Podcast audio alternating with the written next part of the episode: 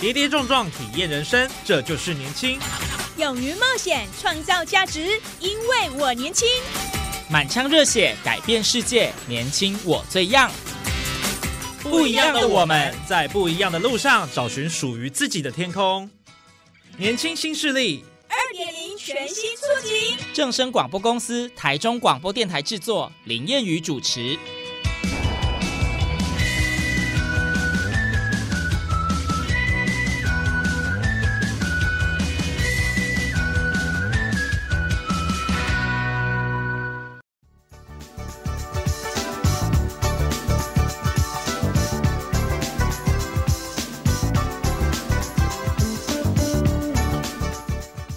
友，大家午安，大家好，欢迎您在礼拜二的中午十二点准时收听，在正声台中二台 M 六七千赫以及网络正声综合台播出的《年轻新势力》，我是谚语。嗯，酸酸甜甜的蓝莓哦，是很多人热爱的水果。无论是早晨搭配优格一起吃，或者吃饱饭后吃点蓝莓解腻呢，或者是说作为闲暇时的零嘴解馋，都很适合哦。那台湾市面上的蓝莓几乎都是仰赖进口，难道我们没有国产的蓝莓吗？其实有的哦。今天我们在节目上非常荣幸邀请到的一位非常厉害的蓝莓达人，同时也是刚荣获第六届百大青农的杨世义来到我们的节目现场。今天我们要请世义来跟我们分享有关于蓝莓的大小事，欢迎世义。嗯，各位观众朋友，大家好，我是世义。是世义，你本身种的这个蓝莓。呃，在哪个地方？呃我目前种在那个南投的八卦山，那就是在比较大家比较知道，就比较知名的有一个凤梨酥厂商叫维乐山丘那附近这样。哦，那大概呃占地有多大？哎，目前已经栽培的种面积大概六分地，那我今年会扩植到一点二甲，就是大概十二分这样。是是是，所以是面积越来越大这样子啊。嗯，对，就是陆陆续续会。慢慢扩源，这样慢慢扩源。那从农大概有几年的时间呢？哎，真正的成为专职的农民大概三年多，三年多哦。之前是兼职这样。哦，听说你本身就是出生在务农家庭，对不对？嗯，对，因为我本身父亲是蜂农，就是家里是养蜜蜂的。哦，他没有继续接手爸爸的工作。呃，这部分特别有兴趣。这一部分是因为那个我我在就学期间就是研究这这一块，那另外一部分就是蜂农，就有家长在，就相信很多如果有相关产业二代，就是爸爸那边主要他要负责。而现在就我觉得养蜜蜂的话，就是呃，这近几年越来越不好养，就是。被一些气候或者其他的因素影响，让蜜蜂越来越难养，也是一个部分的原因。这样哦，气候变迁的关系啦，所以导致说可能这个蜂蜜就减产这样子，影响了一些收成。这样对，因为蜜蜂除了本身要顾好以外，那还有气候的挑战，那还有再就是这部分就更麻烦一点，就是农民有些的用药。很容易让蜜蜂就是死亡，那我们很难养，出去就被毒死了这样。哦，原来如此哦。好，这个是呃家中的产业了哦。那当然，示意现在在蓝莓这部分是种出了一片天，那这个当中有很多不容易的地方哦。不过，我想听众朋友也很好奇，就是说，因为像蓝莓，刚刚我们前面提到的，就是大部分的蓝莓好像都是进口。那台湾的地适合养蓝莓吗？你怎么做？好像在土壤上你做了一些调整，对不对？嗯，对。那这部分就是回到讲蓝莓它的特性的话，就是稍微讲一下，就是说，呃，以往台湾认为没办法种，是因为其实蓝莓这个作物它的栽培历史很短。我讲说，在一水果里面，它是一个非常非常年轻的水果。我要讲说年轻，就是比如说我们常见吃的水果好了，柑橘类啊，葡萄、苹果这种最古老，像葡萄，埃及人有喝葡萄酒。那个什么，那苹果的话，就回到那个圣经里就有在讲，这些都是很古老的，几千年历史的栽培历史。但蓝莓的栽培历史只有到目前为止，前年才刚满一百二十年而已。哇！大概一九零一九一几年左右，才真正的从野采的野果变成商业栽培的的水果。嗯，那最早驯化的品种呢？它就是在美国的北美洲的那个纽约州附近。那这个地方是温带地区，对啊，那最早驯化、最早商业化生产，那现在也是目前世界上比较大宗的呃产出，就是这一类的蓝莓。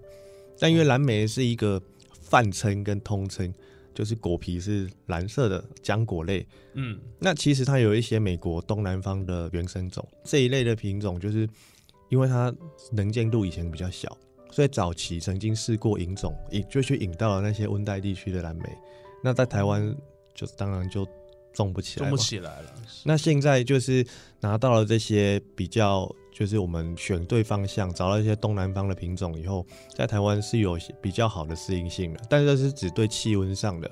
那刚刚讲到土壤，就是，呃，它比较限定一点，就是我们需要对它做一些土壤改良，它需要有机质比较高，然后再来就是酸性的土壤，这是最主要的两个问题。台湾的土壤大部分会没办法满足这样的条件。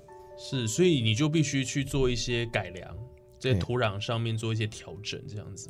对，加入哪一些东西，可以让它贫瘠的土地活化？因为像你本身在八卦山种植嘛，那就是红土，嗯对。呃种不起来，你怎么处理的？那那我讲一下，就是红土其实还是有它得天独厚的优势，嗯。就是说因为它本身就偏酸性，我去测过那个红土啊，它的 pH 值大概大概四点多出头，那中性是七嘛，那一般的作物喜欢的 pH 值大概在六左右，嗯，那蓝莓喜欢的是在啊四点八到五点二比较窄的，那比较宽一点可能可以耐到五接近五点五，但是酸也可以到四点出。那整个我这样讲就是说，会发现大部分土壤对蓝莓来讲不够酸，但红土够酸了，嗯，所以红土直接让我不用去调整 pH 值。是，但问题是红土很黏，它是黏土，它一浇水就变成粘在一起，那蓝莓的根就会不透气，长不出去，烂掉。哦，对，透气性就会影受到影响了哦。嗯，那这个状况下就是需要增加它的孔隙度，所以我就嗯增加一些，呃，之前也做过一些试验，就是说加台湾的一些呃有机那个废弃物，就是那种事业废弃物，比如说呃稻壳啊、花生壳之类的。那一方面就是也响应政府现在希望的就是废弃物再利用的想法。那再来这些东西腐烂后也是一个很好的有机质。也是一个养分，然后它一颗一颗的形态就是可以增加土壤的孔隙，让蓝莓的根有地方生长跟呼吸。这样，哦，所以透过这样的方式就可以成功种植出蓝莓了。呃，就是第一步至少第一步先克服克服了。对，那到后面我们还有很多的要需要再照顾的地方了。哦慢慢那个过程是循序渐进的。对对对对对对，OK，好，那所以在台湾是可以种得出蓝莓的哦，国产蓝莓，但是大部分都是仰赖进口嘛。那我们国产的蓝莓跟进口蓝莓，它两者之间有什么样的差异性吗？或者是以我们台湾种蓝莓来讲，有没有什么优势？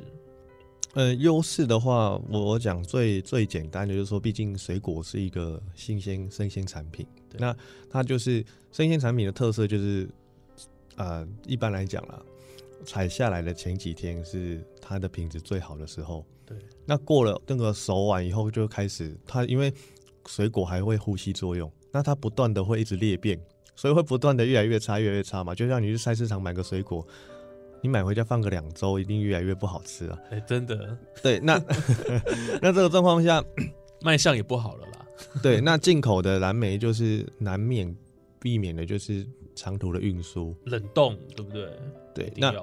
那或者是冷藏也是很也要很长的时间，那品质就会比较没那么好。算是我目前我陆续就跟那个就是给朋友啊或者消费者访问就差异，那进口比较多的，就是大家感感想是比较软一点。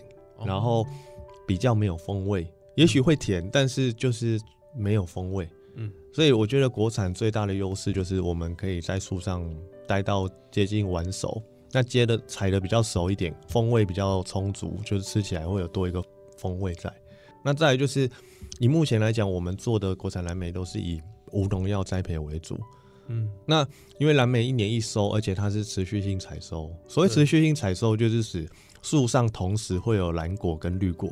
那你这个时候用药就会非常的麻烦哦，就是因为你在采收这个蓝色的时候啊，你为了避免后面绿色被吃或就是会受到伤害，是你用了药，你现在喷了农药，嗯好，那那问题就来了，那我是要我现在采下来这颗蓝色的，是不是很有机会？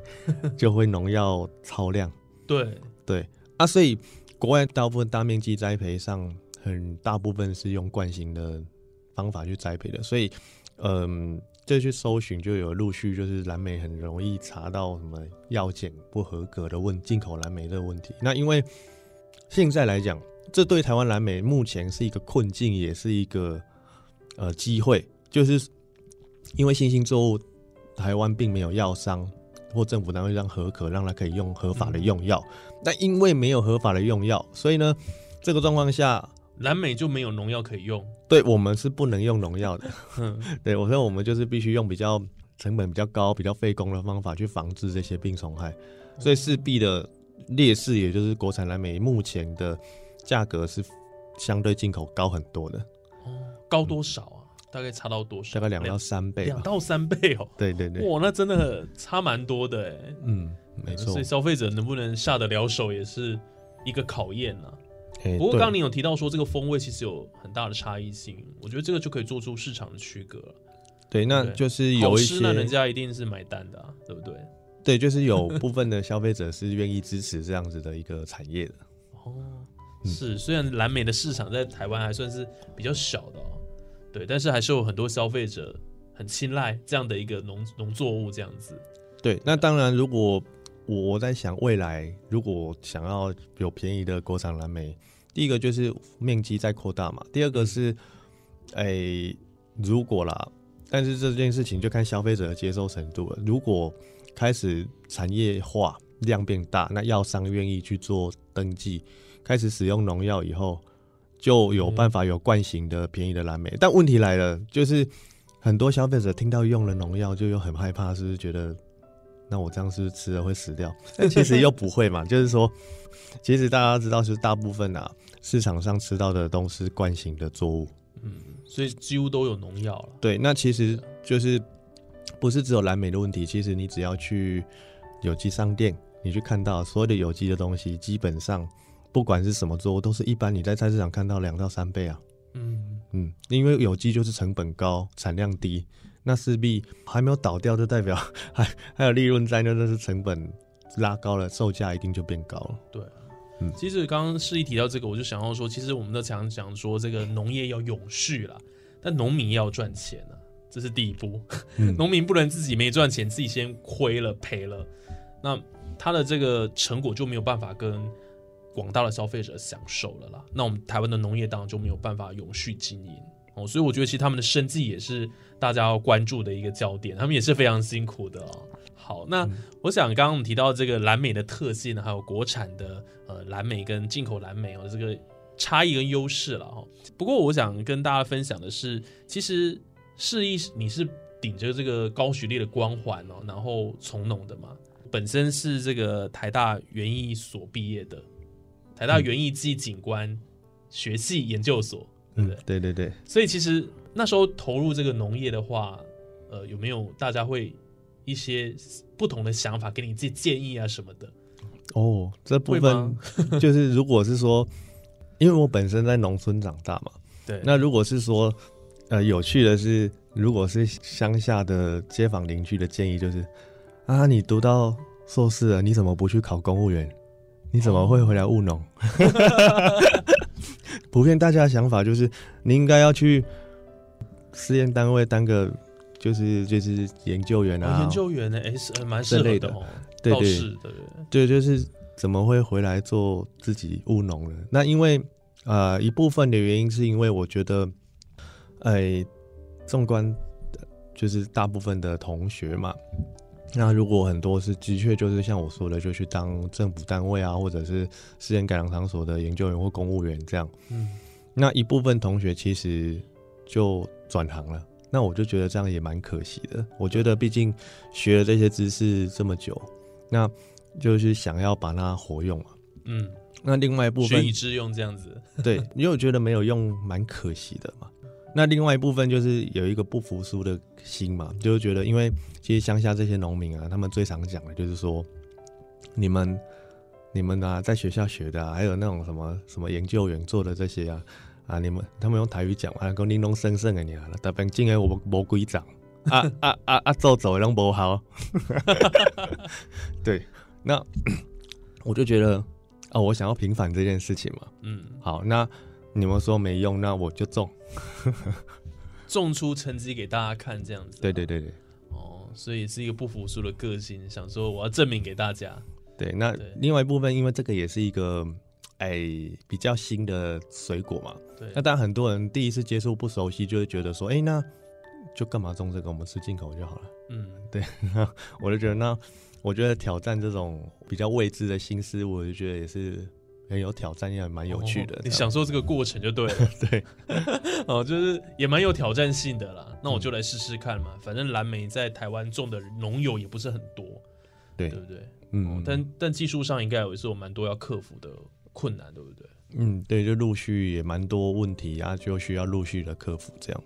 嗯，但是你像你念研究所，你的指导教授是蓝莓专家、哎，对不对？嗯，对，没错，呃，李国谭老师，对对对。所以我想在他的这个指导之下，应该你自己也收获很多，对不对？嗯，有在就是在实验室跟老师学习，也学习到蛮多就是相关知识的。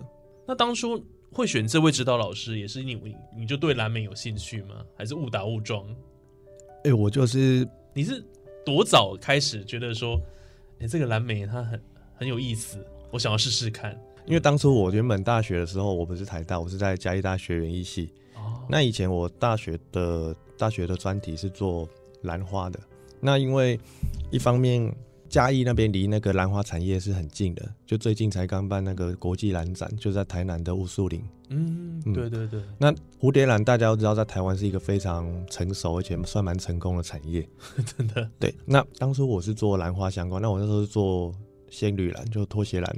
嗯那因为后来我发现一个问题哦，就是说，因为兰花产业太大了，就讲说未来就是我要投入好像也不容易，就是哦资本额太大，我也没钱。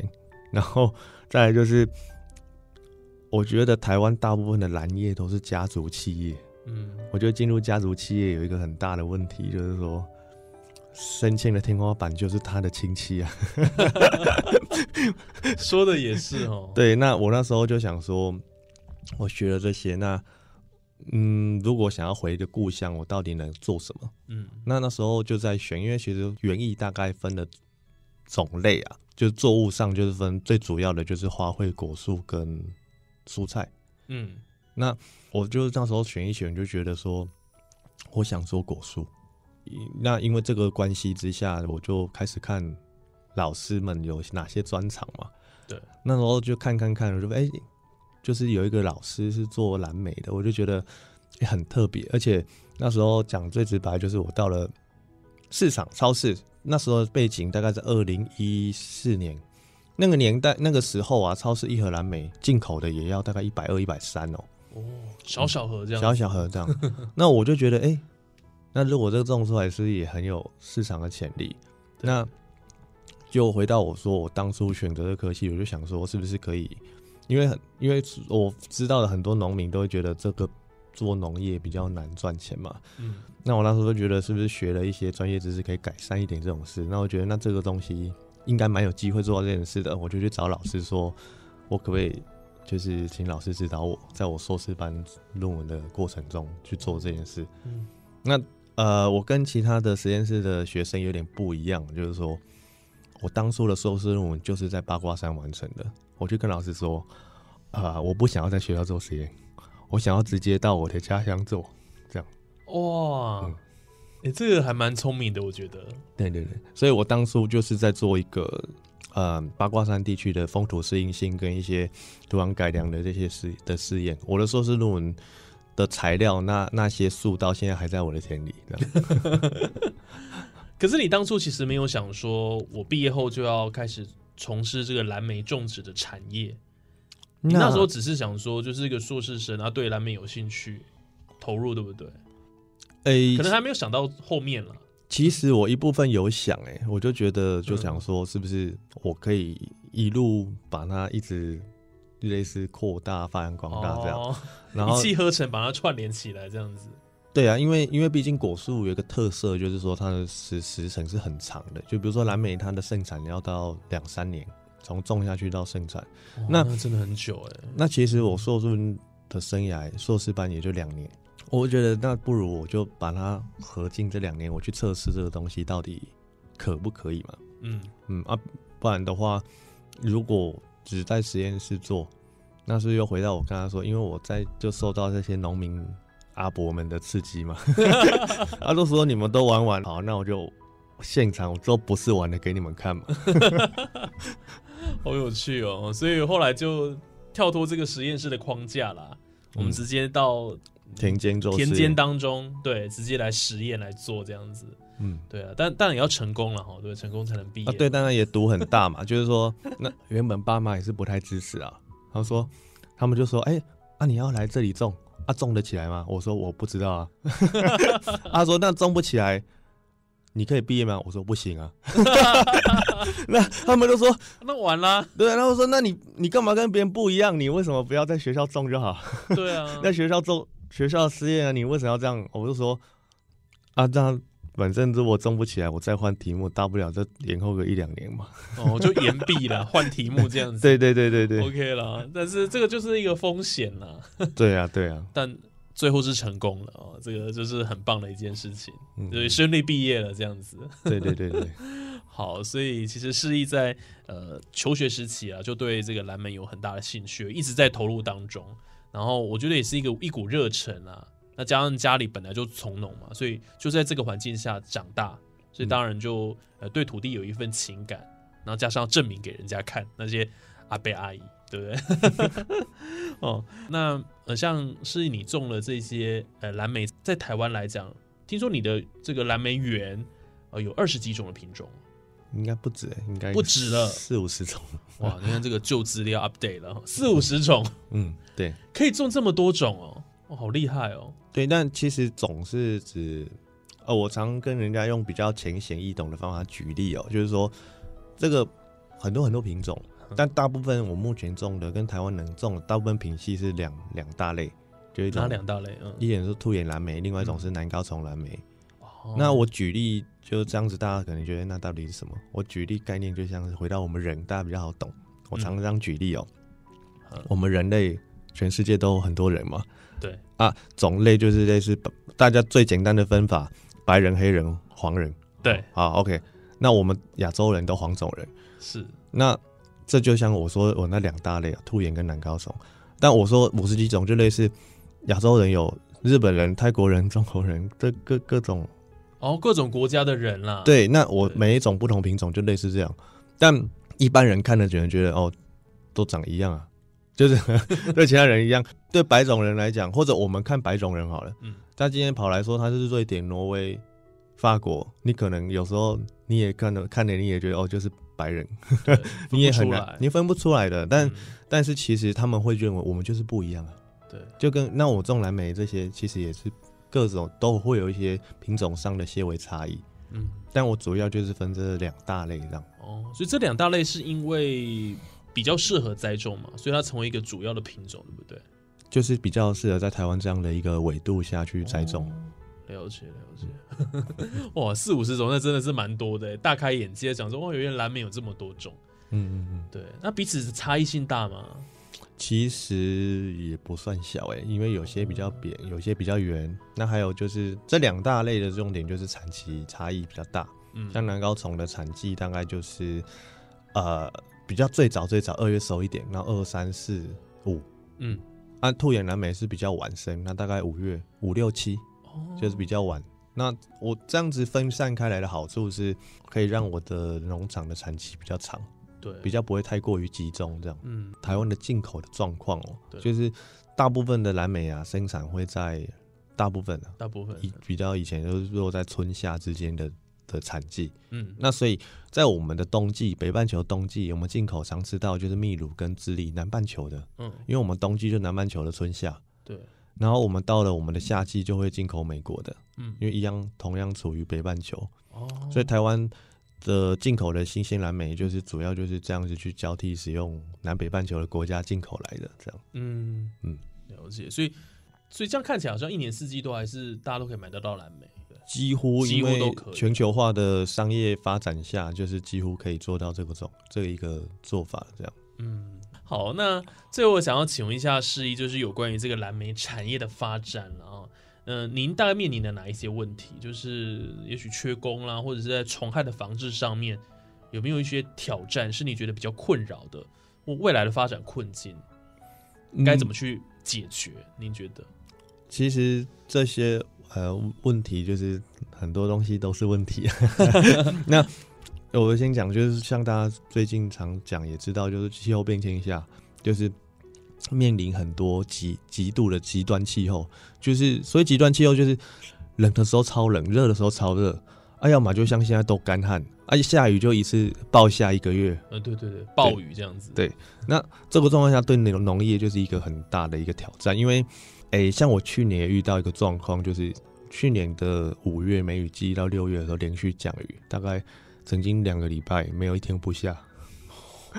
那呃那时候国际哦，那刚好就遇到那个会裂果的问题，对，就损失也蛮惨重的。嗯那这个这个部分你就要去思考，就是哎、诶未来就是只能从很多方向去着手嘛。第一个，我的呃品种是不是可以自己选种，选出比较不裂果的品种嗯啊？或者是我的田区的排水再做更好啊？或者有钱以后设施就是盖成防水的设施，就是塑胶布的遮雨棚之类的，这个就是未来都需要去做，就是去防范嘛。那病虫害的部分也是一个，因为我说到我们没办法用药，那没办法用药，我势必我会有部分的啊损失是给病虫害贡献给他们了的。我就给他吃掉这样。对对对，但我这个状况下，我还是要去防治，那就要就要想办法找到更多的这种，哎、友善的资产啊，比如说我大部分方法是用一些让虫不喜欢吃啊，或者是赶走它，它不喜欢来，或者是我让我的田间的生态更丰富，那天敌